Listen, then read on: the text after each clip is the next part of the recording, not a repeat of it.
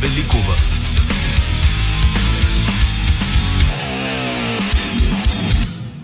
За предаването ще работим заедно и с Антон Киров. Редактор е Добрина Карамболова. Връзката ни с вас в социалните мрежи реализира Евелина Георгиева. Знаете, започваме нашето предаване с коментара на Иво Балев от сега. А завършваме с международната ни рубрика. Да чуем какво днес е провокирало интереса на Иво в следващата ни рубрика. Новини с добавена стойност.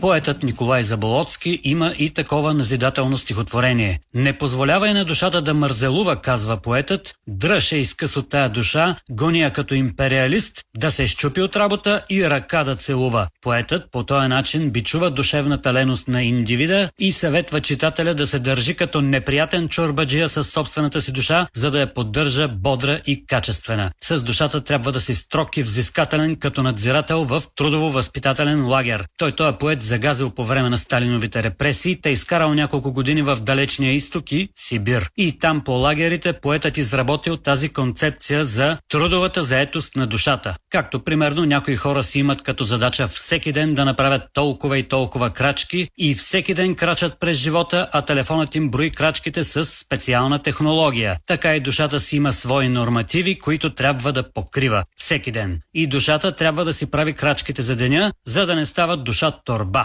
Поетите, да речем, трябва да си напрягат душата, да изтръгва с тонова и концентрирана емоция. Седи поетът и си мисли: днеска изтръгнах пет стона от душата си, трябва да изтръгна поне още два-три дълбоки стона, иначе съм лентяй. Душата е войник, а на войника постоянно трябва да му намираш работа, за да няма време и мерак да мисли и да извършва противоуставни глупости. Друго занимание на душата е да решава житейските проблеми. На попрището жизнено проблемите биват сериозни, биват и не чак толкова сериозни. Най-тежките проблеми са такива, от които не можеш да избягаш, и душата в такъв момент или трябва да се мобилизира, или да капитулира. За щастие, повечето от нашите съграждани чак толкова тежки проблеми нямат. В България няма война, няма масов глад, няма някоя си коварна болест, която да опустошава териториите и бащините ни огнища. Сериозен проблем е, например, някой да пълни главата на детето си с донапрени пясък от сорта на Human Design, вместо да го запише на училище. Друг сериозен проблем е да ползват детето ти за примамка, за да те унищожат в колата ти. Тежък проблем е също от висока политическа позиция да правиш икономически нелогични сделки с имоти. Може да ти се схване чаталът в политически и наказателно-процесуален аспект. Ако сключваш неизгодни сделки, съмнително, ако ли пък са прекалено изгодни, ваш по-съмнително и политически катастрофално. Макар че зависи какви приятели имаш. Ако имаш приятели, които кадруват в съдебната система, може и хич да не си напрягаш душата по този въпрос, ами да я ангажираш с някакви стонове или друга душеполезна работа. Аз, например, чух Делян Пеевски и Бойко Борисов да казват нещо от сорта: на Чаталджа всичко е спокойно. Тоест, в имотните сделки и офшорните приключения на Лорер Василев няма нищо обезпокоително. От друга страна, приятелството с такива индивиди не е много трайно. Аз си спомням за техни приятели, с които си развалиха не само личните отношения, ами и наказателно-процесуалните. Бившият банкер, първенец, меценат и уважаван член на обществото Цветан Василев почти десет години вече е в изгнание заради духовни различия с бившите си политически приятели. Бившият уважаван бизнесмен Божков също стана неуважаван, немил, клети, недрак, изгнанник и все по същата причина – загуба на доверие и разкъсани душевни връзки с хората, които решават нещата. А примерно в имотните сделки на Цветан Цветанов на времето ту имаше, ту нямаше проблеми, докато Цветанов не загуби душевното разположение на партийния си началник, с което загуби и гигантското си политическо влияние. Така че може би душите на чаталджанските брокери в момента най-силно са ангажирани в това да запазят душевното благоразположение на тези, срещу които се бориха като лъвове и все пак не можаха да ги изместят от лостовете и опорните точки в държавата. И за това Асен Василев най-вероятно в момента е зарязал стоновете и воплите на сърцето си, нито пише стихове, нито му се пее, нито му се смей, но същевременно не позволява на душата си да мързелува и да му разваля отношенията с той е оня. Душата трепката играй, така че да остане в стабилен, морфичен ренесанс. Не позволявай на душата да става запустял имот. Душо, не си клати краката, зарадвай силните в страната, за да не страдаш цял живот. Новини с добавена стойност.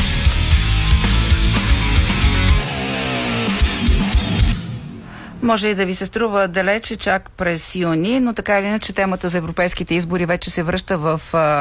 появява по-скоро в дневния ред и на нашето общество, покрай лансирани вече някои водачи на листи, но и заради доклада на Европейския институт за външна политика, който прогнозира известни размествания в следващия Европейски парламент, заради поне до тук отчитането на значителен спад в подкрепата на центристските формации и повишение на интереса на избирателите към антиевропейските популистки партии. Затова решихме и в днешното издание да видим какъв е този интерес и в България. Можете да отговорите с да или не на въпроса ни ще гласувате ли на Евровота в анкетата ни във Фейсбук, стори на Инстаграм, Екс и Телеграм. Очаквайте и Очакваме и коментарите ви в социалните мрежи, платформите на Политически некоректно. Евелина вече ми ги изпраща. А след като чуем звуците от седмицата, ще можем да си поговорим и на телефона ни тени. Няколко са те. нула осем осем девет двеста и две двеста и седем, нула две девет три три шест седем четири три, нула две девет шест три петнайсет шестдесет и пет. Както за това решили ли сте дали ще участвате в а, европейските избори, така и дали е възможно наистина да има такова прегрупиране в следващия Европейски парламент и то да се отрази и в останалите европейски институции, че да се стигне до преосмислене на приоритети, до влияние върху националните процеси, но това ще коментираме след малко на телефоните ни. Сега какво е избрал от тази седмица Добрина Карамболова? Започваме с единствения липсващ глас, гласа на президента, който а, ще чуете сега а, чрез а, нашия новинар Рад Каменски и оттам нататък коментарите, които последваха решението на държавния глава.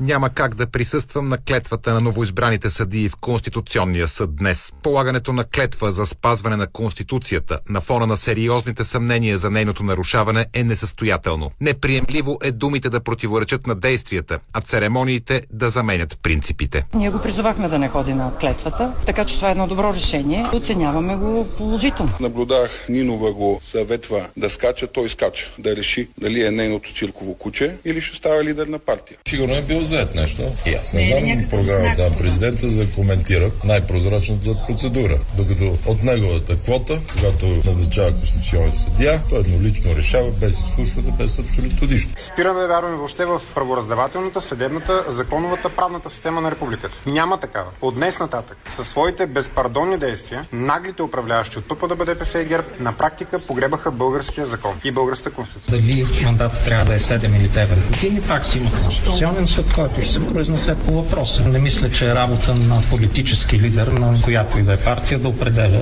как трябва да се прилага право в страната. Дай Боже и мен един ден да ме изпратят такава политическа пенсия, девет години конституционен съдия. Това би било едно прекрасно нещо. Темата с конституционния съд приключи. Президентът трябва да спре да тъне в комфорт, трябва да излезе и да отговори. Къде потъна пътя за Копринката, къде потъна Сотирушев, кой е касиера, това са много въпроси. Ако имаме прокуратура да ги зададе, прожектора ви трябва да светне към президентството. Една тъмна институция, пълна с много кеш. Аз си мисля, че господин Пеевски е добре информиран човек. Вероятно има и доказателства за това, което говори, така че да ги дава. За пътя на Копринката аз говоря години време и нито един от вас не се замисли тогава. Но сега, понеже го казал колегата Пеевски, трябва аз да обяснявам неговите думи. Срещам се и с Пеевски и обсъждаме нещата. За Коприната специално не сме. За по-обикновен текстил, да.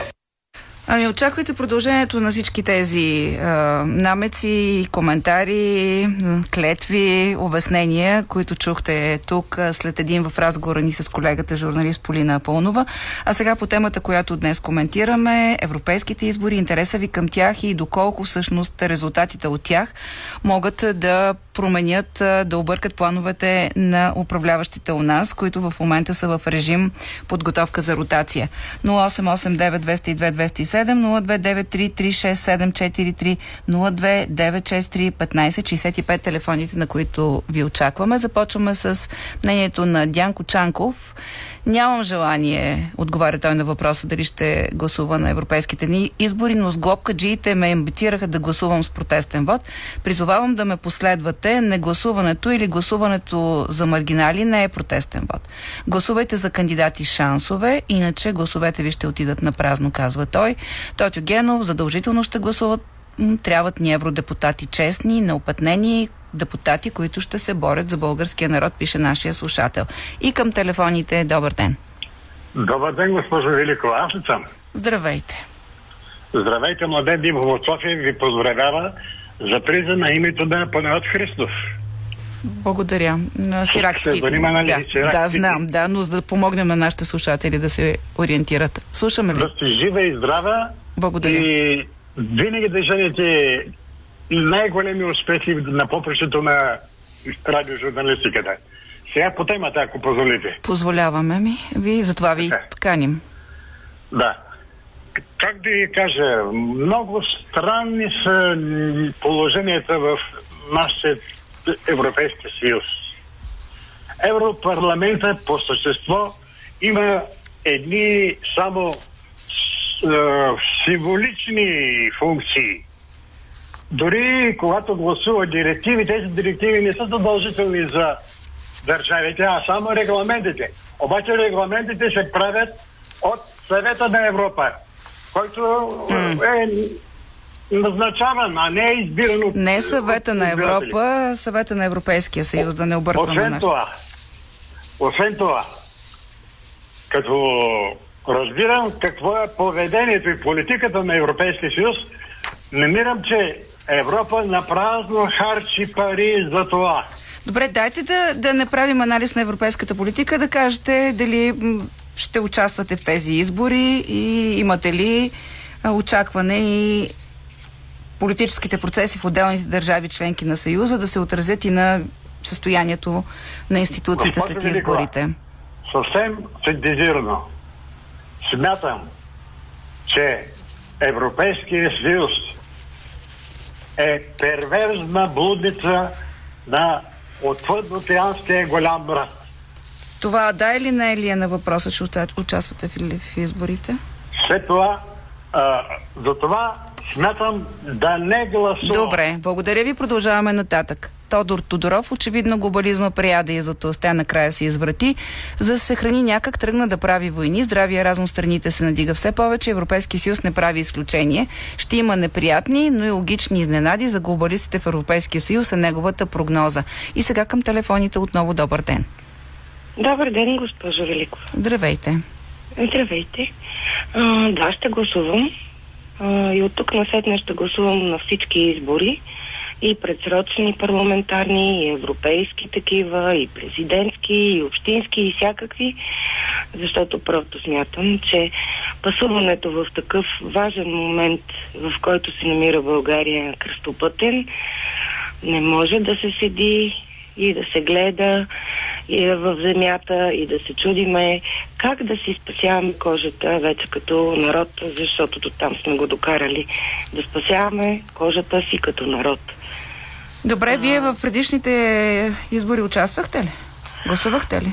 Да, гласувах. Винаги гласувате, така ли? Не, не само от тук нататък, но и преди сте гласували. Винаги не. А... Само тогава, когато започна Възраждане да участва в изборите, гласувам. Намерила сте си партията. Добре, това е хубаво. Намерих я, да, и тя мене. Добре, благодаря ви, че се обадихте. Добавям едно мнение от социалните мрежи и за какво точно ще гласувате на тези избори за Европарламент. Избирате представители от, няко... от някоя българска партия, която ще гласува както гласува партията, в чието семейство членува. Нонсенс, това е според нашия слушател Димитър. А, Веселин Русев репликира, още един, който се опитва да ни убеди, че е по-добре да не се гласува. Нормално е, когато от едно семейство си от едно семейство да гласуваш еднакво, нали, за това се обединяват партиите в Европарламента в такова. Важно е кое от тези семейства взима решенията и наделява.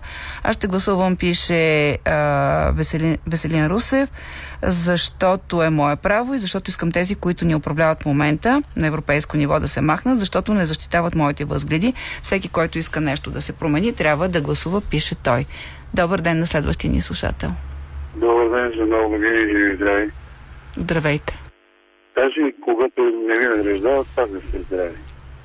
България почнете някой много да го надреждават, значи нещо ще искат от него, ако вече не са поискали и не. Но а, билите съм епизод и когато съм се интересувал от социални мрежи, отдълго пуснахте много добро изпълнение, едно от най-качествените изпълнения в световен мащаб, може да се каже.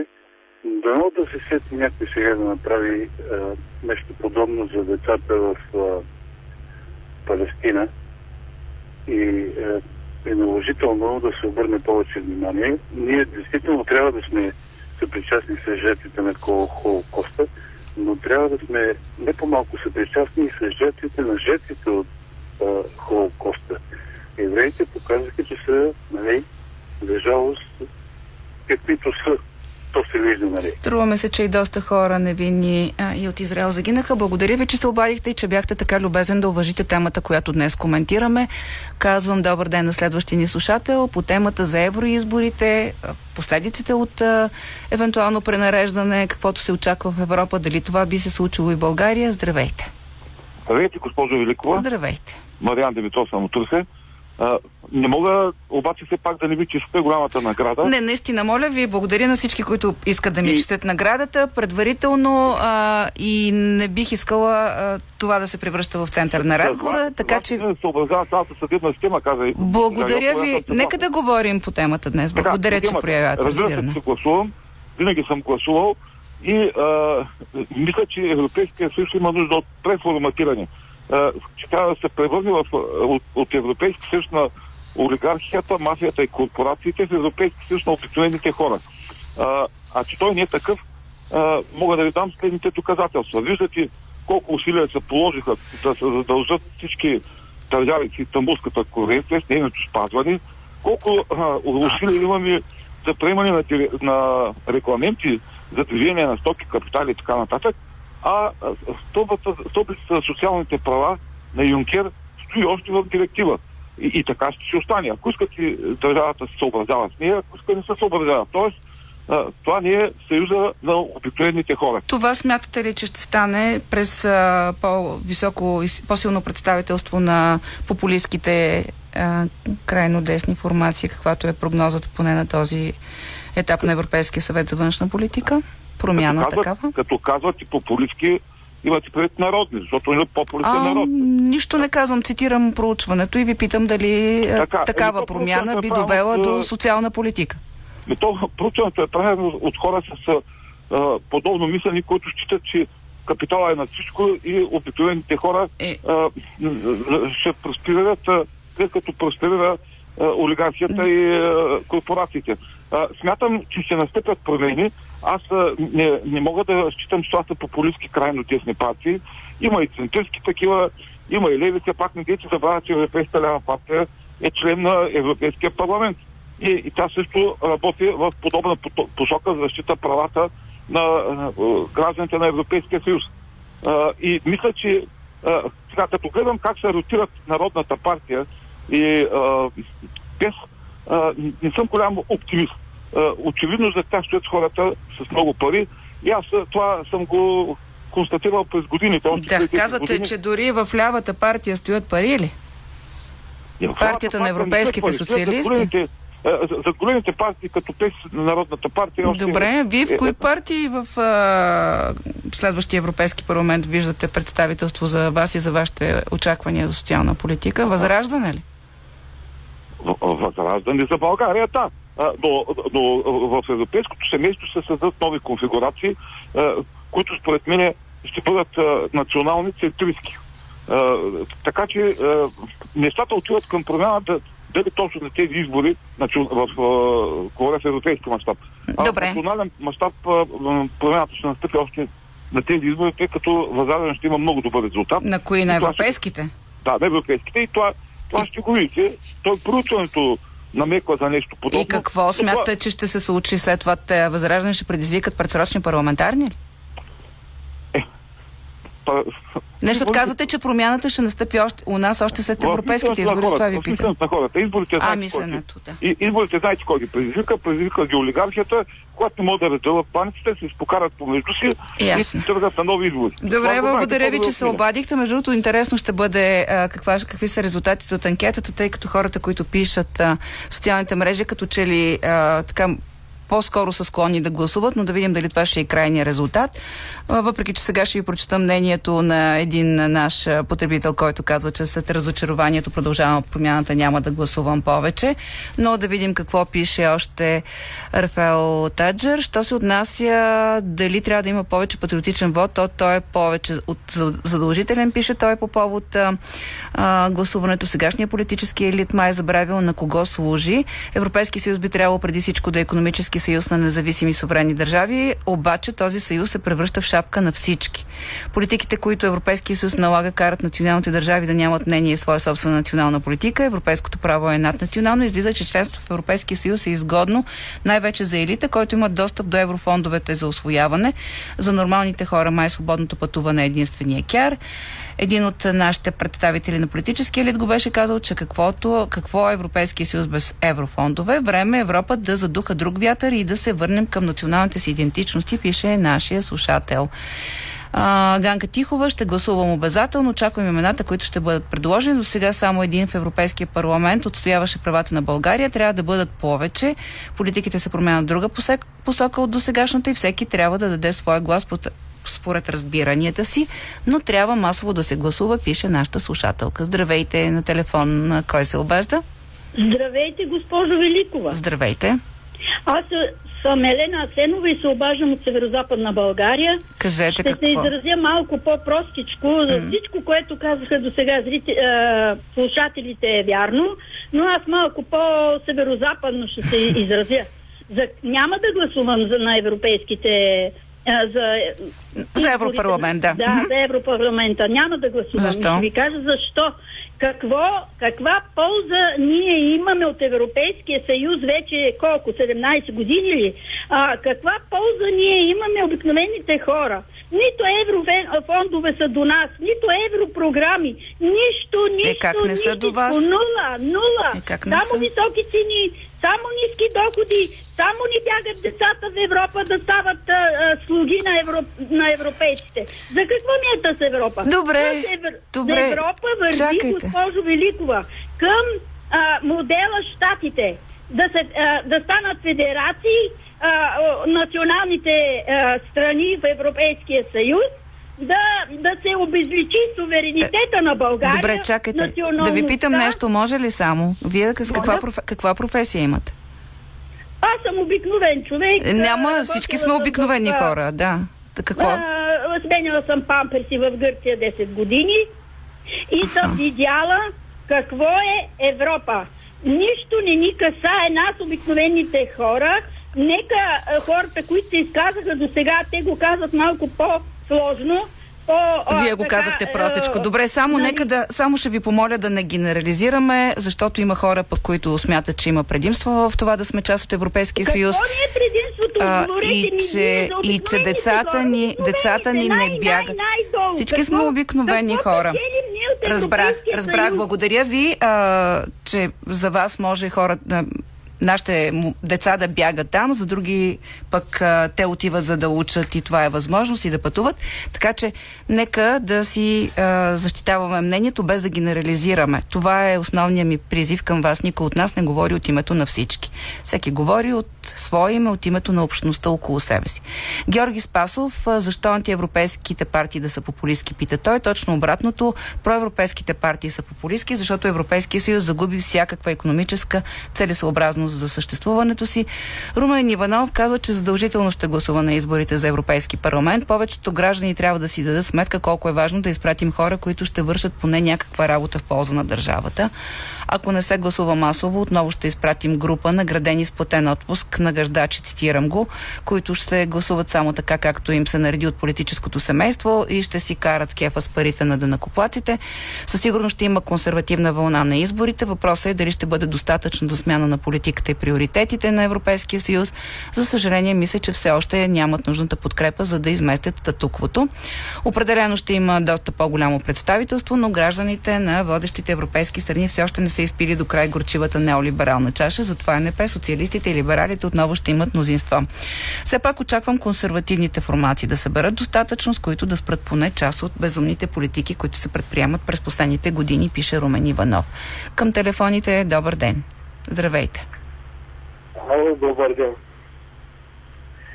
Какъв парадокс по българското национално радио.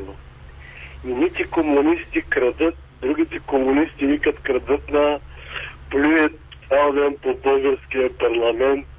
А, българския народ абсолютно не взима участие в нищо, защото е обезверен. И цял ден комунисти насапонисват колко е лошото Европа, колко много накрадат, същите накрадат, същи се оплакват, че накрадат. Абе, такъв парадокс няма. Говорете за руската спирачка в България. Те комунисти създали тук една руска спирачка, на държат на последно място в Европа.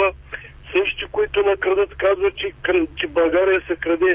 Обясните на тези хора, защо ги държите в такава заблуда, бе? Сега, бихте ли казали какво е вашето мнение за европейските избори?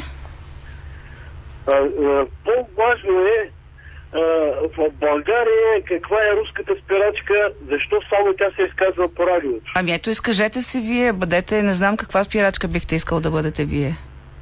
Ами, аз не съм българска спирачка, аз искам да обясня на българските граждани, че комунистите цял ден ги са понисват и само... Добре, аз а, ви моля да кажете какво мислите по темата, която обсъждаме, защото вие в момента обсъждате мненията на другите ни слушатели, ами, не казвате да кажа, какво е вашето. Да ви кажа, моето мнение е, uh-huh. че а, мъжете се обединиха срещу предателите, срещу червената мафия, която по цял ден налъжи и с крадените пари плаща на журналисти и на всички мъже... да задължат в заблуда. Кои мъже имате предвид? Кои мъже се обединиха? Ами, мъжете са тези, които играят за България. То се вижда, че те пренебрегнаха а, всичко свое, за да се обединят срещу предателите като президента, като БСП, като а, израждане. А, без а, момент, момент, момент, момент. Господина, извинявайте, само без а, обидни квалификации към формацията, защото предполагам, че вие не искате а, към формациите, на които вие симпатизирате, да се а, играе с името. А, кажете, кои са мъжете, че ме заинтригувахте, няма ли жени сред тях? Има мъжки момичета. А, лица. Има и мъжки момичета, добре. Има мъжки, има мъжки момичета, които играят за България. Друго всичко е червено. Разбрах ви. Благодаря, че се обадихте и че отново успяхме дори тази тема да прекараме през а, големия въпрос за комунизма. Само държавна сигурност още не сме споменали. Борислав Найденов ще гласува, защото е убеден, че това е единствения безкръвен начин за смяна на властта. А какво мисли следващия ни слушател за изборите, за тяхното значение, за евентуалната промяна? Здравейте, кой се обажда? Добър ден, Тодоров се казва. Здравейте. Ами аз ще гласувам, разбира се. Трябва да се гласува на всички избори, да се каже човек мнението, за да няма не толкова за претенциите, а да се избере това, което да помисли за какво избира и да избере това, което най-му харесва на него. Е, това е цялата да... Далавера, а, нали, руската, нали, червената мафия е страшна, наистина, тя е много страшна. Тя разглоби България, а, съсипа заводите и сега чакаме американците, и англичаните, и французите, и германците да дойдат да ни направят заводи. Ама те няма да ни направят нищо. Те на тях им трябва по... А, он е с червената мафия и с спирачките да слуша. Те, а, а, те на тях им трябва площа. И България ще изчезне, госпожо Великова. Надявам се да не сте прав. Това перспективите да. на няколко института, запад, западни институти и дори са начертали картата, южната част на Турция северната част на Полша. Не съм Полша попадала на тях, но, но се надявам да не сте прав, България да не изчезне. От нас зависи това да не се случи. Румен Митов а, по въпроса, който коментираме днес, пише, че крайно десните партии в Европа почти без изключение са финансирани в немалка степен от Русия. Програмите му основната теза е да се даде превес на националните интереси на отделните държави, което е теза и на кремълската пропаганда, създадената в резултат на войната криза в световен мащаб, катализатор за националистическите настроения в обществата. За съжаление, завой към националистите в Европейския съюз е изцяло в интерес на Русия, е необнадеждаващо за бъдещето на Европа, пише той. И още едно-две мнения, тъй като приключихме разговора и с, с слушателите по телефона от социалните мрежи. Иван Дончев: не ме интересуват нито изборите, нито Европата, няма да си губя времето. Е радикален той. Владием: цивилизования начин за смяна на властите са изборите, не революциите. Ако е крайно дясно и националистическо, да имаш семейство, ефтин тос, то, газ и ток, да търгуваш с когото ти е изгодно и други такива неща. Ще гласувам за такива формации, пише той. Последен слушател казва Тони. Здравейте. Кой се обажда? Здравейте. Ало. Здравейте, вие сте. Имате минутка. Здравейте. А, аз само искам да кажа по това нещо темата, че аз ще гласувам на евроизборите.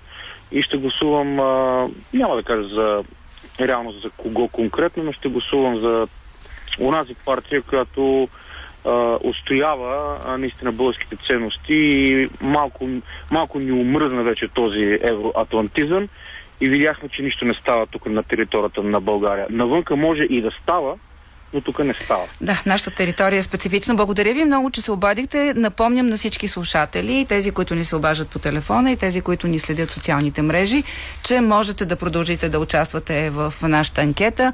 Днес ви питаме, ще гласувате ли на предстоящите европейски избори в началото на юни, да или не. Виждам, че темата ви е интересна, така че ще е интересно да видим какво ще покаже нашето импровизирано проучване в социалните мрежи. И Вето ще има грижата някъде към два без двайсет да ни каже какво сочат резултатите.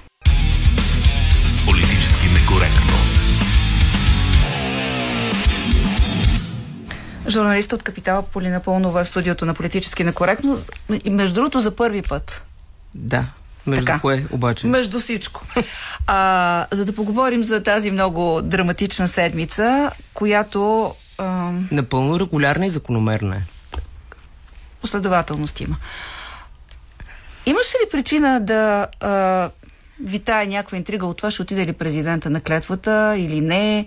Кой имаше основание да създава някакво напрежение около това, ще бойкотират ли той или не процедурата, след като бяха изяснени всички детайли, че няма как да я бламира? Ох, това... А... това е поредното движене само по епидермиса и нито милиметър по, по същество и дълбочина. А... Не знам а, как на екипа на президента му хрумна, че това е много оригинално.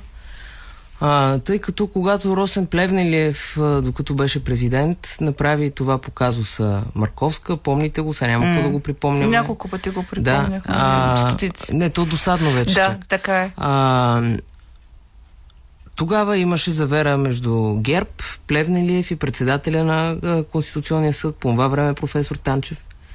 А, Плевнелиев се връцна, той каза, Танчев каза, че не може да продължи, след което обаче правното основание за това, че Марковска не стана а, конституционен съдия, беше, че Народното събрание си преразгледа решението.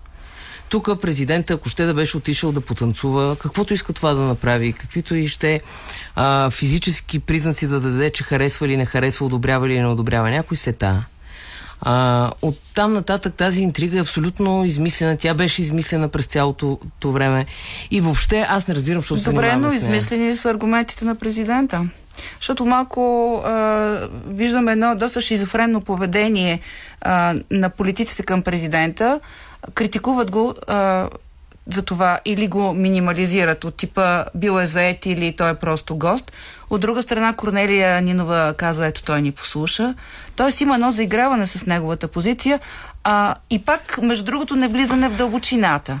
Всъщност президента споделя мнението на мнозина, че това е един проблемен избор.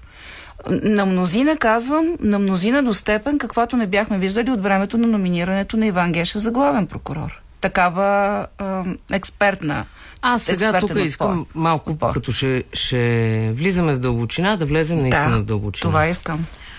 А, изригването срещу Десислава Атанасова се дължи на подтиснат гняв. А, дълго време изследвах защо е тази възмута. То, то наистина е... Не, то е комично Десислава Атанасова а, да бъде в Конституционния съд. Тя може да бъде добър парламентарен оратор за възможностите на ГЕРБ, а, но нали, да не припомняме всички аргументи защо в Конституционния съд трябва да ходят добри юристи. А, сега, да, обаче преди Десислава Атанасова в този Конституционен съд бяха Филип Димитров. Той също е политическа фигура. Също е спорен по някакъв начин. Юридическия му опит. Ами Анастас Атанасов завършил... влезе на неговото място. Така, завършил милиционерското училище този конституционалист. Тоест, скандални и политически силно обвързани избори е имало всякакви. Георги Марков, не забрави. Да, Георги Марков. Човека не подписал Конституцията. Така, именно. А, Изригването обаче... Та, от гледна точка, включително когато се говори за морал, ами, десет е миналото на Георги Марков. Нали смисъл? А, така, изригването обаче се дължи на това, че една значима група хора от българското общество през цялото време техните представители в Народното събрание, именно Пе Пе Де Бе, им обясняват, че в името на големите цели, които са, изброяваме тук, Украйна, Шенген, Конституция, Еврозона, т.е. все едри и голямо мащабни а, теми, а, тези избиратели трябва да преглътнат. Първо Бойко Борисов, после Пеевски. Първо беше преглъщане, после пък се оказа, помните, Даниел Лорер каза, че той Пеевски всъщност се е променил. Разбира така, се. Че, да, така че тая работа с преглъщането вече мина на едно друго ниво. И тези хора а, дълго време стискат. И Десислава Атанасова беше отдушника на това стискане, защото иначе трябва да се изригне срещу... А, как така, Десислава Атанасова беше само повода. Чакай сега. Обаче, а, ние се фиксираме в Десислава Атанасова, но а, имаме също проблеми с Борислав Белозелков от гледна точка на оповестяването му. Не е ли това изригване, защото ние за пореден път не разбрахме измежду кого ГЕРБ са избрали Десислава Атанасова? Измежду кого Продължаваме промяната Демократична България са избрали Борислав Белозелков? Ами нищо тук... различно от преди. Просто ти се съобщава. Питам, защото има публични ни а, твърдения, че освен Белозелков е била обсъждана и Танаска Дишева. И за всеки би било добре да знае, да се знае защо е избран Белозелков. Ами това малко вътрешно партийна работа. Ама не е вътрешно партийна работа. Ами не е, Силве, вътрешно партийна и ще ти кажа защо. Защото а, ако трябва тогава да прилагаме този стандарт, а, за който ти говориш, трябваше от самото начало. Първо, като нали, всяка мисъл, която прекоси ума на някой народен представител да а, номинира някого, той да отива и някъде да я съобщава като в изповедалния. Първо трябваше да се занимаваме с Атанас Атанасов, после трябваше да се занимаваме с Атанаска Дишева, след това трябваше да се занимаваме с Борислав Белозелков. Сигурно има по-добър вариант на номиниране Uh, вътрешно партийно за някакви постове. Сега, няма да се съглася с тебе, ще ти задам въпроса по да този начин, съгласна. защото защ... ти сама ми подаваш аргумент контра. Така. Защото а, Атанас Атанасов, а, както става ясно, ще бъде компенсиран с друго място. Ама чакай да бъде компенсиран. Така, след като Никола Минчев ще води евролистата, да, с друго място. Да. А, за Десислава Атанасова съмненията са, че тя е била някаква политическа заплаха за Борисов, така че не е ли важно все пак да знаем защо те, дали не се решават важно не, е, аз не, не казвам, че конституционни не е важно. Цели с тези Ама, номинации? Аз не казвам, че не е важно. Напротив, да, съвсем друго нещо казвам. Казвам, че е добре да има стандарт. Той може би не е спазен. Но този стандарт ми се вижда, в смисъл, когато говорим за съдията Белозелков, ми се вижда доста по-малко нарушен, отколкото в случая с Десислава Атанасова. Да, Но когато под, неговото, под неговата номинация стоят под подписите на Пеевски и Борисов и той казва всъщност за мен това няма никакво значение, същите тези, които се разсърдиха на Атанасова, защото все още не искат да се разсърдят на своите. В много, много сложна да. ситуация живеем. А, от друга страна, това пък може да бъде съвсем друг аргумент. Добрият съдия по принцип не би следвало да се чувства задължен, което ще ни прати към темата с Диана Ковачева, mm-hmm. но добрият съдия не би следвало да се чувства задължен за това, че е попаднал някъде. Така а, е. А, и това, а, когато Бойко Борисов беше министър-председател а, дълги години на, на тази република, то от време на време а, се изправяше пред журналистите и каже, кажете поне едно благодаря. А, Аз му то... благодаря, може ли да му благодаря за метрото? А, добре, благодари му. А, може всеки ден, като идваш на работа, да Абсолютно. някак си да споменаваш, да? За метрото. А, много хора имат за много неща да му благодарят на Бойко Борисов. А, ти, ти за метрото, а те за доста по-лични. Метрото ми е лично.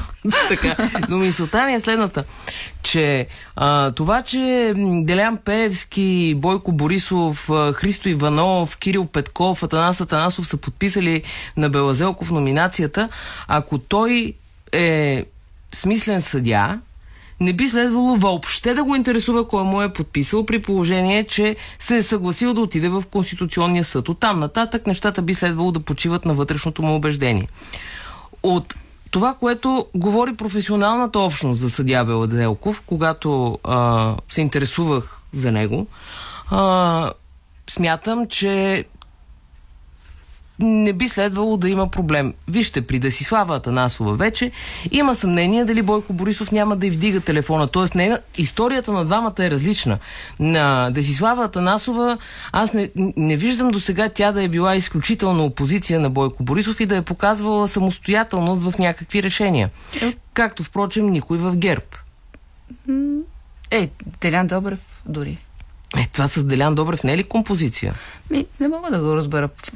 Понякога изглежда искрено. Въпреки, че пък имаше а, периоди, в които Атанасова играеше на по-хард, когато Борисов а, умекваше към сглобката, пък тя казваше, ще се разглобявам. Между другото, да напомням нашите слушатели, защото според мен е важно, че всъщност публично думата сглобка излезе през Десислава Атанасова. Да, от ес ем ес-а на Лена Бориславова. Така, че... Потвърден в последствие от самата Бори... Лена Бориславова. И от самия, да. да, и от самия Борисов. А, добре, обаче, ам, дали добре продължаваме промяната демократична България, успяват да, да преживяват в тази ситуация, защото тебе ам, удовлетворява ли те този аргумент, ние сме шейсет и трима? Аз дори не знам толкова ли са сега, защото все пак Бойко Рашков, броят ли го за техен, не го ли? Ох, не, сега това не знам. Да. А, но какво дали ме удовлетворява, да. ли ме питаш? И е, за това а, сме склонни, а между другото, може би цитирам, а, м, перифразирам Радан Кънев. А, един лош и един добър. Ами, даваме подкрепата за Десислава Атанасова, защото така ще си осигурим подкрепата за Борислав Белозелков. Е, сега ще го намеря цитата. Да, да, хубаво. А, мисълта ми... Давай. Това дори аз не знам как се коментира. Ами коментира а, се в социалните мрежи, ти да, виждаш. Да, а, просто се опитвам някакси да... да... Окей, okay. да си представим, че ако цената за един добър е един лош, то тогава ще стигнем... Тоест, ако следваме тази мисъл, то тогава в един момент ще стигнем до паритет между лошото и доброто. Нали, всеки път ще пъхаме някъде един лош, за да пъхнем и един добър. И когато стигнем между, до паритет между лошото и доброто, то няма да има повече битка. Защото паритета са равни сили. Тази, тази политическа теза е безкрайно безсмислена. А, също така, не знам, има, има два варианта за отиграване на тази ситуация. Единият вариант е Пе Пе Де Бе, Uh, и всички техни публични говорители казват публично и открито, защото някакси техните избиратели са взискателни и очакват това от тях, да бъдат публични и открити. Вижте, ние не можем да наложим достатъчно смислени две кандидатури за Конституционния съд. По тази причина А, ние няма да се противопоставим на ДПС, ГЕРБ а, и така нататък да си намерят мнозинство за техния кандидат. Ще опитаме да наложим нашия. Това е едната позиция. Другата позиция е тогава обаче не, не, не, не се казва, ма какво искате шейсет и трима депутати. Тогава се казва, ние управляваме коалиционно, така сме се договорили, така сме се разбрали. А, в коалиционното ни споразумение, което го няма, а, всяка партия има своята автономия на решенията или там, всяка, всяка политическа формация. Просто трябва да се обговарят тези неща някакси доста по-открито. А, пак казвам, и това го подчертавам, тези хора, ППДБ, са избрани от по-взискателни избиратели от тези на ГЕРБ или на ДПС. Затова и ГЕРБ и ДПС не се вълнуват а, особено кого къде изпращат, защото те смятат, че щом техните вождове, щом господин Борисов или господин Пеевски са преценили нещо, то така трябва да бъде. Да, обаче а, така наречената демократична общност а, Не, не функционира така. Макар че в момента виждаме, че голяма част от така най-хард избирателите на ППДБ започват да се държат а, като а, също като футболни агитки, както се държат привържениците така, на да. ГЕРБ. Чакай да ДПС. Си цитирам Радан Кънев. Моля, е хубаво да се ама защото не, не, не сме приключили.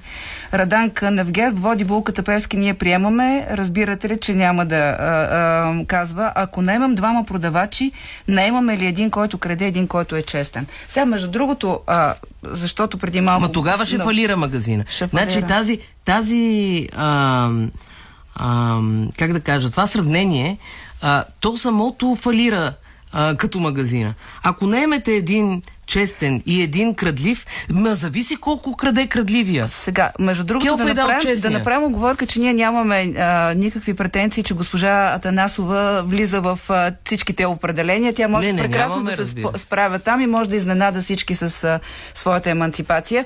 Въпросът е, че това беше първия знаков избор, който се гледаше от гледна точка, включително и на най-новата промяна в Конституцията, свързана с прозрачността, непартийността и така професионализма на изборите. А те идват много други избори. Ето ти спомена, без той да беше толкова важен, избора на Диана Ковачева за омбудсман. Там а, професионалният избор беше за съдия Галя Вълкова. Но когато отиде в ПАСЕ, където също имаме политически избор, той се превърна в избор в полза на бивш министър на ГЕРБ. Да подчертаем, професионалният избор също беше в ПАСЕ. Не, не, комитета, да, комитета, двата професионални, да, у нас да, и там, да, точно така, да. А, и сега, м- ние виждаме, само имаме едно много голямо притеснение, че след една година, дали година ще, или след шест месеца, ще се окажем в следната ситуация.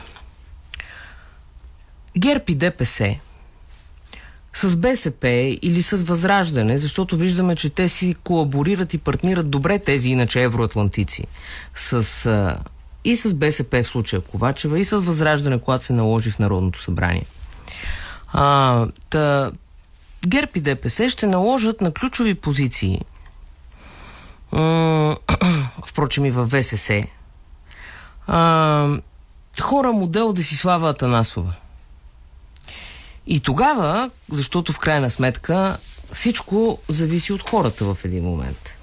И тогава а, на всички възражения, че това е неправилно, че а, на всички скандали, които ще се породят, тези две партии ще кажат, а, това малко като ти си го избра. Оня е СМС, нали? Mm-hmm. А, ще кажат, ма чакайте, това го искахте вие. Ето, подкрепихме ви Конституцията, а, влезе текста за регулаторите, а, всичко, което искахте, ние го направихме. Сега просто ние предлагаме едни хора, които формално отговарят на тези условия.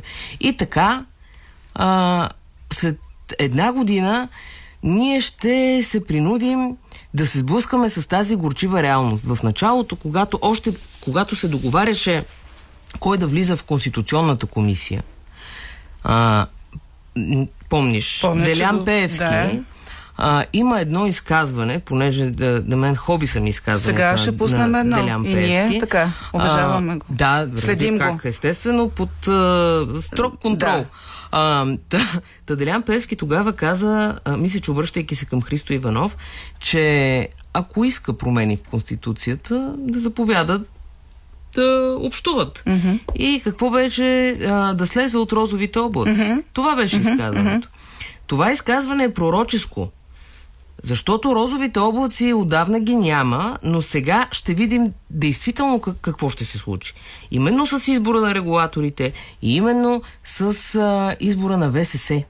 И на съдебния инспекторат, да не забравям, къде и... също трябва две трети, а между другото и на антикорупционната комисия, която а, вече трябваше да бъде и избрана. И тогава ще видим как розовите облаци всъщност а, ни излизат през носа, защото... Добре де, а каква е алтернативата? Ами, не знам каква е алтернативата. Аз ако знам каква е алтернативата... Не, защото да говорихме за претенциозните избиратели на ППДБ. Говорихме, че наистина не може да се гледа така лош, добър, трябва да се има предвид кой колко. А... Трябва ли ППДБ в името на това, че тук там ще успяват да вкарат някакви професионалисти, да легитимират всичко останало? Това, защото това за той е за много големия, години. Това за мен е големия въпрос. Дали всъщност с... Какво беше? Един а, крадлив магазинер и един много добър, да. Ще получим а, печалба накрая. Ще получим печалба или ще фалираме? А, защото фалита... А, не е политическия фалит на, на ППДБ. Фали, фалита е нашето бъдеще. Защото ние имаме само по един живот. Нямаме един резервен, дето да виждаме как ще се развие държавата след сто и петдесет години. И ако нашето бъдеще е изцяло а, разделено между това да виждаме Пеевски и аз с БСП и аз с ГЕРБ, т.е. и когато е с БСП да не ни харесва, а когато е сега с нас в кавички да ни харесва. А ако това не е бъдещето, ми благодаря много за него. А, ще припомна на Антоанета Цонева, имаше една снимка, която две хиляди и тринадесета година обикаляше по времето на Дансови дни а, много социалните мрежи. На снимката бяха Фидосова и Пеевски.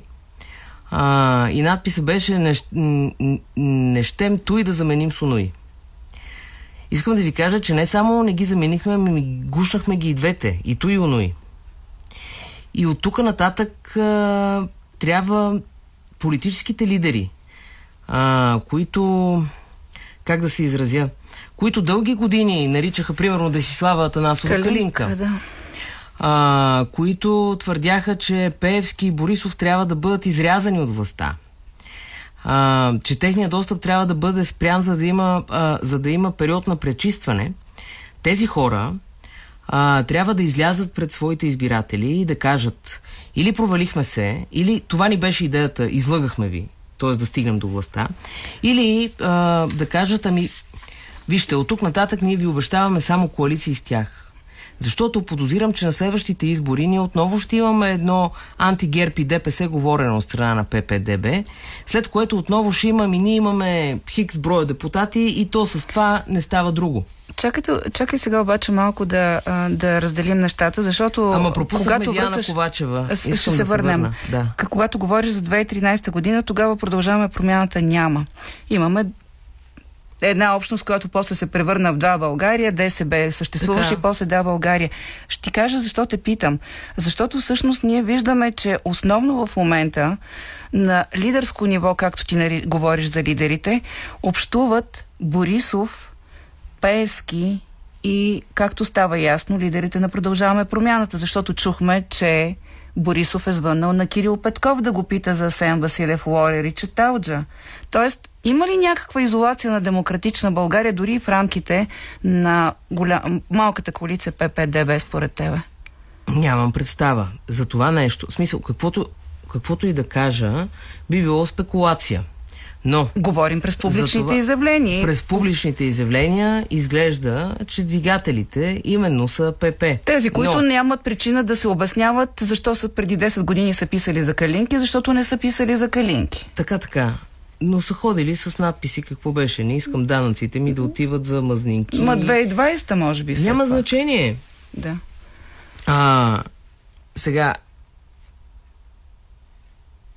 много е важно тези хора да започнат да говорят. Не знам дали обръщаш внимание, но а, наблюдаваме в момента, че ППДБ а, абсолютно са спряли mm-hmm. да а, защитават позициите си с думи пред медии. Пеевски ги защитава. А, Пеевски дори е втори, а, втори въпрос. А, тази политика, наложена от Бойко Борисов, че се говори пред медии, само когато се съберат трийсет души и които започнат да си дишат в ушите, да си кашлят в а, очите, да се ръгат, да се блъскат и да не се чува никога нищо а, кой какво пита. Защото там има едни, които отиват специално, специално... за да питат едни неща, точно които така. Нямат нищо общо с а, дневния ред. Да? Точно така. Там mm-hmm. ходят едни хора, които вероятно синхронизирано да. а, отиват за, за да, да съсипят, провалят, за да провалят публичната изява, да. След което Бойко Борисов казва мисирки, след което на всички журналисти им викат на мисирки. Да. Да. Така. А, та, Бойко Борисов наложи това. Един хаос около публичните изяви на политиците, а, който хаос в крайна сметка да обезмисля всякакви въпроси и да не позволява никакво влизане по-дълбоко от епидермиса с това, което започнахме. В момента ППДБ виждаме, че са на това ниво. А, те дават или контролирано интервюта. Не, а, знаеш колко пъти се обаждам да искам интервюта? Вероятно ти правиш същото. А, колко отказа имам, няма да ти казвам също. Така. Също. А, по казуса с Чаталджа, ами аз прекарах дни наред в търсене на тези хора. Вписане на ес ем ес-и, в обаждания, вписане на мейли. Кажи за Диана Ковачева, защото за Чаталджа искам да пуснем звук от Делян Пеевски, да продължим с него. Кажи за Диана Ковачева, затворим темата. Тя беше в част от а, големия разговор. Това ли ще се случва? Диана Ковачева може би да е много добър юрист. Ние няма как да знаем. Защото Диана Кова... Тя, професор Диана Ковачева, нали, за да не вземе някой да реши, че я подценяваме, а, тя не е влизала в съдебна зала. Да кажем, че отмахваме това от цялата тази работа. Цялата история политическа на Диана Ковачева, за която тя твърди, че тя всъщност идва от НПО сектора и никога не е била обвързана с ГЕРБ. Всъщност тя прокарва... Това е човека, съдейства за гласуването на Сотир Цацаров в ВСС, когато той беше избиран за главен прокурор. Да се подложи само неговата uh-huh, uh-huh. номинация, yes. не и другите. Това е човека, свикал извънредното заседание на ВСС за уволнението на съдия Мирослава Тодорова. Нещо, което вчера Диана Ковачева каза, че тя всъщност се била застъпвала. Ма вижте ги те протоколи, бе хора. Ние, нали, не сме някакви а, ритарди, които помниме цели три секунди само назад. А подготовката за, за интервю е задължение на всеки водещ. Точно така. А, но то, вероятно, това е било част от подготовката, тази работа. А, но мисълта ми е следната, че в, в последствие България е осъдена а, и то с а, безпрецедентни мотиви по случая с Мирослава Тодоров към държавни институции. Именно. А, Диана Ковачева е човека, който никога... Тя ще бъде сега върха на правозащитата в а, света. А, Както Бойко Борисов каза, какво беше шефа на съдиите. Тя ще бъде шефа на правозащитниците. А, но а, извън смешките, а, това е човек, който при създаването на специализирания съд м- ходеше да го открива а, и разеше хвалебствия. А, ами, закона за гражданската конфискация, като според нея европейците ще ли да ни дихат, дишат праха, ма тя в момента ще трябва да решава спорове по това дишане на праха. Този закон, впрочем, вече е отменен. Да. От тази гледна точка, ГЕРБ, които неофициално признават, че прекараха месеци наред в обиране за нея. И след това да викаме на черното бяло, ама а, имам един апел към всички публични личности. Има живи хора, които помнат десет години назад. Даже и десет дни назад помнат. Защото и това се забравя. Ами да, а, доста по-удобно е да се забравя, между другото. А, обаче от друга страна не видяхме и активни, а, активен опит на, на професионалната и на съдийската общност да покаже, че е добре в Европейския съд по правата на човека да отиде съдия, който е новатор в а, своята работа, каквато е съдия Галя Вълкова от Софийския градски съд, която изцяло работи в правозащитната сфера, но това също е проблем. Изключително, Тази, е, изключително, е, писмото в, изключително е писмото в подкрепа на а, съдия Вълкова от Галина Захарова, председателката на ВКС. Впрочем, Галина Захарова, тук като си говорихме за а, Конституционния съд... И по, а, изказването и в петък беше брилянтно. Пет... Абсолютно, Абсолютно брилянтно. Тя Абсолютно. ги умножи по нула. Точно така. Всички. И тези, които бойкотираха, и тези, Тя които смятат, че процедурата е съвършена. Всъщност ще се окаже, ще се окаже, че гръбнака на тази държава е само нормалното съдийство в България. И сега има шансове през а, избора на Висш съдийски съдебен съвет да поправят това. Сега отиваме към а, маркираната тема за Чаталджа. Тя е всъщност е по-голяма тема и е продължение на това, за което говорихме, как се реагира кризисно, когато ти нападат кандидата, когато те питат защо си подкрепил насрещния кандидат и когато а, сайт Бърт извади един много притеснителен имотен скандал. А, преди да чуем какво каза господин Пеевски, защото тази подкрепа на Борисов и на, на Пеевски, тя също е много важна. А, ти каза колко ес ем ес-а си писала, колко опити да, да получиш някаква... Да, да. А, може би не са чели всички а, нашите слушатели тези текстове. А, колко опити си направила, за да а, разбереш за какво става дума. Как си обясняваш това, че в петък те решиха да... дадат някакви обяснения, защо това задоволява ли те, което чуват а, Василев и Лорер? Сега, това което, това, което казват господата Василев и Лорер, е в тази обстановка, за която вече говорихме, нали? На скупчване mm-hmm. на маса хора, всеки смята, че неговата мисъл е най-важна и никога не се м- влиза по същество. А, само искам да кажа тук няколко думи. Когато аз подготвях текста А, в Капитал, наречен "Проблемите на промяната с адрес Чаталджа три", звънях на абсолютно всички тези хора. Господин Лорер вдигна и започна да ми обяснява, че няма проблем с продажната цена. Аз никъде не твърда, че има проблем с продажната цена и питах за придобивната цена. Каза, след малко, трябва да си събера мислите или вече не помня какво каза, имам запис, след което никога не вдигна обратно телефона. А... Звъннах на, и, на, и изнамерих телефона и положих това усилие да се обада на собственика на фирмата Съ Т В Консултинг, защото това е човек, който се споменава в редица медийни текстове и изглеждаше, че той изобщо не е търсен. А знаем, етичната журналистическа позиция е да потърсим всички хора. А, зададах му два въпроса. Как е формирал цената към господин Лорер и дали "Продължаваме промяната" са плащали наем. Той каза, че не знае как е а, формирал цената към господин Лорер. Впоследствие това, което Лорер каза в петък, мисля, че може да бъде обяснено mm-hmm, в три изречения. Mm-hmm, да. И собственика на... Понеже отказал, а, затова цената се качила. Така. Не, не, говоря за придобивната цена Аха, на Лорер mm-hmm. от, от фирмата да. Съ Т В. Mm-hmm. Мисълта ми е, че той каза, че няма да отговори на този въпрос и не ми отговори. А, защо не ми е отговорил? Това си е вече негова работа. Да, аз ти не можеш да накараш някой да го да не ти отдадат. Аз му звънях няколко пъти, но ако няма нищо смущаващо, защо се държаха така десет дни? А, на Асен Василев през пиари, а, през служебни пощи из, а, изпращах му писма, да, три писма мисля, че съм пращала до Министерството на финансите. Три писма. Включително, когато казаха, че всъщност заради европейска директива, пуснаха, помниш, едно становище, mm-hmm. а, е отпаднал mm-hmm. онзи текст в ЗОП, а не заради препоръката на а, фирмата на, госпож... на дружеството на госпожа Арнаудова. А, след като занимах цялата катедра европейско право в Софийския университет, за да искам становище, пречи ли наистина споменатата от Министерството на финансите директива на подобен текст. И никой не каза, че пречи. А, се опитах да изясня с Министерството на финансите за кой конкретен текст става дума, защото това отново е част от етичния подход на журналист. След като Министерството на финансите не вързнаха, звънях в Министерския съвет. Искам да изясня случая. Умножение по нула. След което се твърди, ма те журналистите не ни търсили. Ма не е вярно това. Това са лъжи. Добре, а, а, а смяташ ли, че беше... А...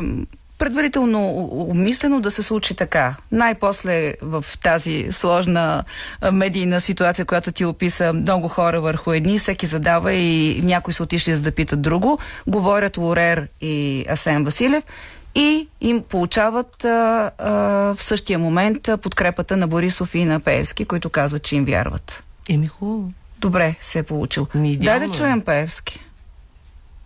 Нищо не ме притеснява. Виждам, че в момента мистер Василев е жертва на атака от съмнителни сайтове на лица, които записваха посолства и след това на колеги ги тиражират, въртат собственост на олигарси медии. Тези олигарси, които притежават медии в България, то остана един. Вие го знаете, почнете да казвате вие кой е. Зададох ви и темите за президента, за съветници и се надявам България да има свободни медии и да стане истината да излезе на яве. Аз искам да има светлина.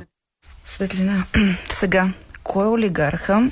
А, гледам, че Атанас Чобанов от а, няколко дни качва снимки с закуски, обяди и така нататък. А, саморазпознава се като посочения от а, Пеевски. Аз първоначално, признавам си, си помислих за а, Иво Прокопиев.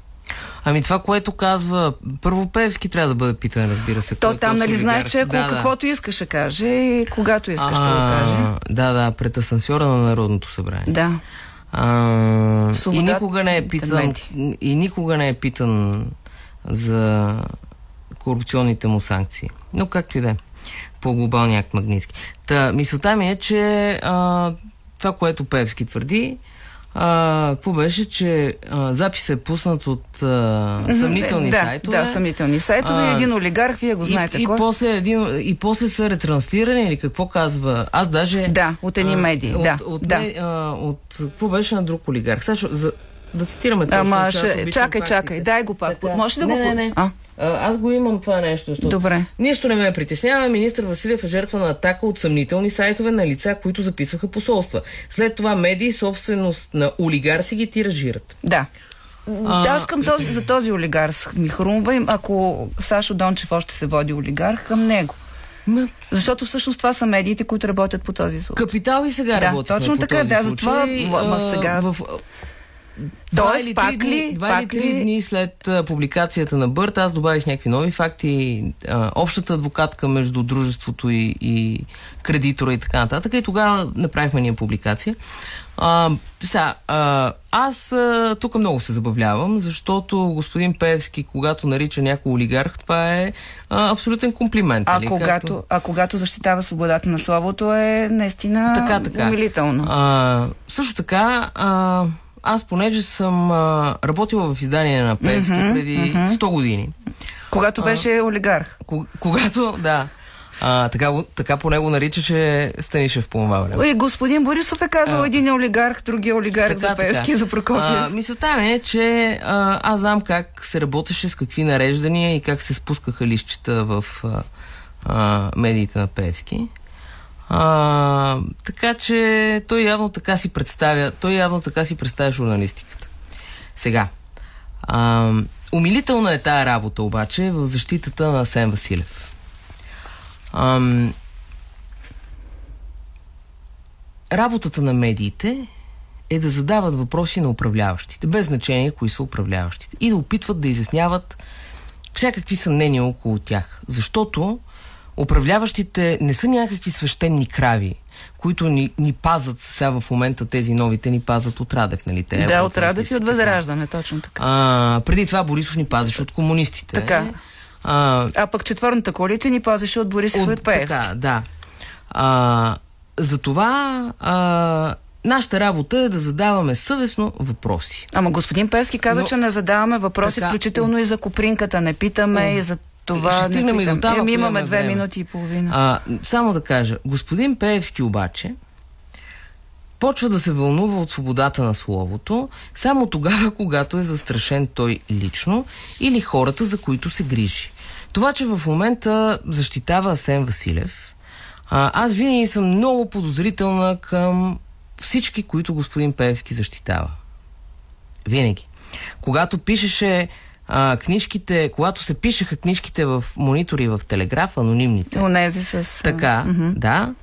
А, сега половината от техните герои са партньори по някакъв начин на господин Пеевски. Така е. А в момента, очевидно, той няма възможност или поне не знаем да има явна възможност да а, се издават подобни книжки. Обаче се вижда през определени медии, че все още има медийно влияние. Защото когато ставаше дума за избора на конституционни съдии или когато ставаше дума за избора на а, съдия в Страсбург, определени медии отново взеха на а, мушка така тази теза, която той разви публично за медиите на олигарха, които атакуват един или друг кандидат.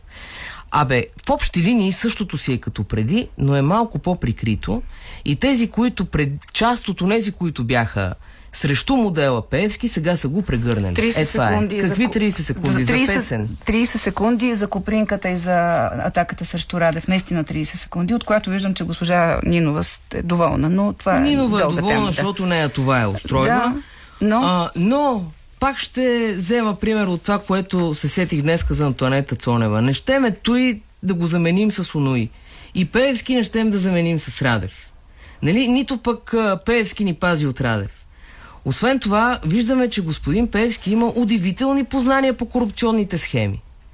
А, може би това да е в основата на санкциите Магнитски. Нали? Но ако има такива познания, да ходи да ги каже в прокуратурата. Ако човек знае за престъпление, трябва да отиде да го каже. Как, какво ходи да говори, какво, какво беше бал-бал и не знам какво по медиите. Вижте, това е несериозно. Това е махленска работа, не е политика. И когато една политика е толкова махленска, А, това е много лошо за нас. Ние ще имаме все повече поводи да тъгуваме заради хората, които се назначават в институциите.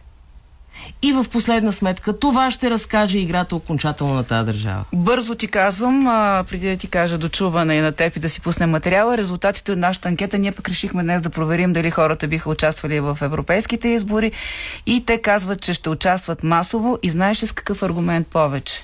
За не. да променят нещата. Какво ще променят? Не знам. Но наистина е интересно да видим дали а, тази цялата сложна а, картина, която описахме, може би пък накара хората да излязат и да гласуват. Полина Паунова в Политически некоректно. И сега, както казах аз, международната ни рубрика, днес по темата работи Лилия Димитрова. Отвъд хоризонта.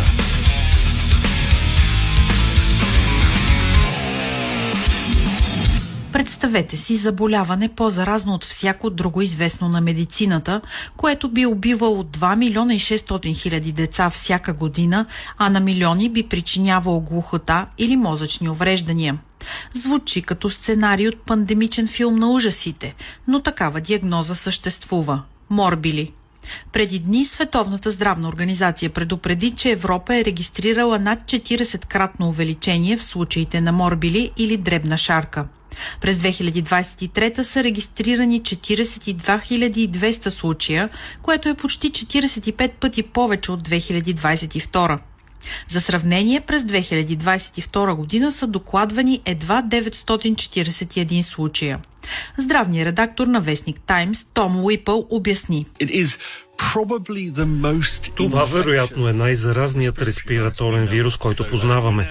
Знаете, че числото R показва на колко души един заразен предава заболяването. В началото на COVID R числото му беше двама-трима. На морбили е петнайсет. Наистина огромно. Тоест, ако сте в стая с заразен и никой не е вакциниран или няма имунитет, очакваме деветдесет процента от контактните да се заразят. Казахстан и Русия са най-засегнатите държави, като всяка от тях има повече от десет хиляди случая. В Румъния беше обявена епидемия от морбили след рязък скок в заболеваемостта. Болниците са препълнени. В Албания са потвърдени единайсет случая на морбили, съобщи Албански институт по обществено здраве. шест от случаите са между роднини и заболелите са невакцинирани. Потвърдените случаи са в градовете Тирана и Дурас. С сто осемдесет и три случая Великобритания е западноевропейската държава, в която възобновяването на болестта е най-очевидно. В определени райони на страната около Бирмингам процента на вакцинираните пада до осемдесет и един, посочиха британските здравни власти. Общо над три милиона и четиристотин хиляди деца под шестнайсет годишна възраст са в рисковата група на неваксинираните, отбелязва британския главен здравен инспектор доктор Джени Харис. Световната здравна организация се стреми към деветдесет и пет процента ваксинационно покритие на всички страни. Ние бяхме постигнали елиминация на морбили, а сега има някакъв остатъчен ефект от липсата на социални контакти по време на COVID-пандемията. Към днешна дата вече имаме проблем. Ваксинациите са спаднали до осемдесет и пет на сто в цялата страна. Говорим за деца с две дози, а в отделни райони процентът е още по-нисък, около седемдесет, което е твърде малко, за да предпазим населението. И според Световната здравна организация, възобновяването на това силно заразно вирусно заболяване, което може да доведе до фатални осложнения и се разпространява по въздушен път, се дължи на спада в обхвата на вакцинацията през годините на ковид деветнайсет. Но и заради високото R число, на практика е невъзможно заболяването да се изкорени, подчертава Том Уипъл. Преди пандемията, която потисна всички респираторни вируси, задължително имаше по пет-шест случая годишно, но всички те бяха внесени и не се разпространяваха. Подобно на искра в гора, а гората е влажна и не става пожар. Поради тази причина Световната здравна организация обяви, че Великобритания е елиминирала морбили, т.е. нямаше предаване в общността. Сега здравните власти са притеснени, че случаите са местни, заболяването се предава и не може да се проследи до първоизточника. Притеснителното е, че в Европа сме свидетели на почти двайсет и една хиляди хоспитализации и пет смъртни случая, свързани с това заболяване, каза регионалният директор на СЗО Ханс Клуге. Заболяването може да засегне всички възрастови групи. През две хиляди двайсет и трета обаче два от всеки пет случая са регистрирани при деца на възраст между една и четири години и само всеки пети сред тези на двайсет години. Том Уипъл и доктор Питър Хотес. Морбили започва като простудно заболяване. Имате треска, температура, хрема, кашлица.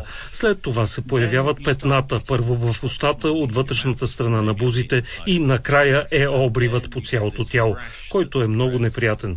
По данни на Британското министерство на здравеопазването, едно на всеки пет деца ще се нуждае от болнично лечение, а едно на три до пет хиляди ще почине.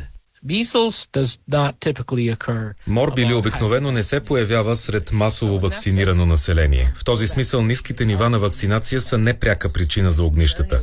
Опасявам се, че ще регистрираме още случаи на морбили, а при около двайсет процента от заразените се налага хоспитализация. СЗО изчислява, че вакцинацията срещу морбили е предотвратила петдесет и шест милиона смъртни случая между две хилядната и две хиляди двайсет и първа година, което е считано за най-големия триумф в сферата на общественото здравеопазване. На местно ниво най-малко деветдесет и пет процента от децата трябва да бъдат вакцинирани, за да се избегнат възможни огнища при внасяне на вируса. Доктор Джени Харис призовава. Научихме много от COVID, най-вече, че трябва да направим ваксините общо достъпни за хората. Това означава няколко неща. Първо, ваксините да са физически достъпни и това е най-лесната част. Трябва също да накараме хората да се чувстват уверени и да им дадем достатъчно информация, за да вземат решение да се вакцинират. С морбили хората изглежда са забравили колко сериозно е заболяването и за това трябва да осигурим повече информация. За недоверието към ваксината срещу морбили допринася доклад от хиляда деветстотин деветдесет и осма година в престижния медицински журнал Lancet, в който се твърди, че има връзка между имунизацията и аутизма. Въпреки че ефикасността на ваксините е многократно доказана, докато за връзката с аутизма няма никакви научни доказателства, щетата е на лице. Колебанието към имунизациите се натрупва и през две хиляди двайсет и втора смъртните случаи от морбили в световен мащаб достигат сто трийсет и шест хиляди. Има дезинформация. Хората следят източници, които не винаги са проверени. Ние винаги ги насочваме към сайта на Британското здравно министерство или същата институция в съответната държава. Специално във Великобритания много малък процент от хората са против ваксините, но все пак имат нужда да получат подробна информация от доверени източници. Недоверието към ваксините е проблем за всички вакцинационни програми, но е особено остър при морбили, тъй като заради високото R число, дори и лек спад във вакцинационното покритие води до рязък скок на случаите. Здравните власти препоръчват реимунизация, защото с времето имунитета намалява. Макар вероятността от повторно тежко протичане на заболяването и усложнения да е относително малка, би било трагично да се върнем към времената на неконтролируемо разпространение на дребната шарка само заради колебанията ни за вакцинация.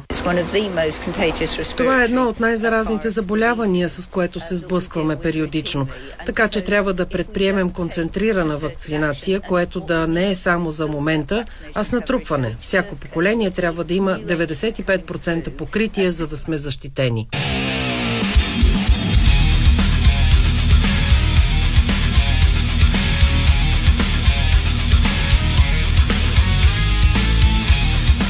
Политически некоректно с Силвия Великова.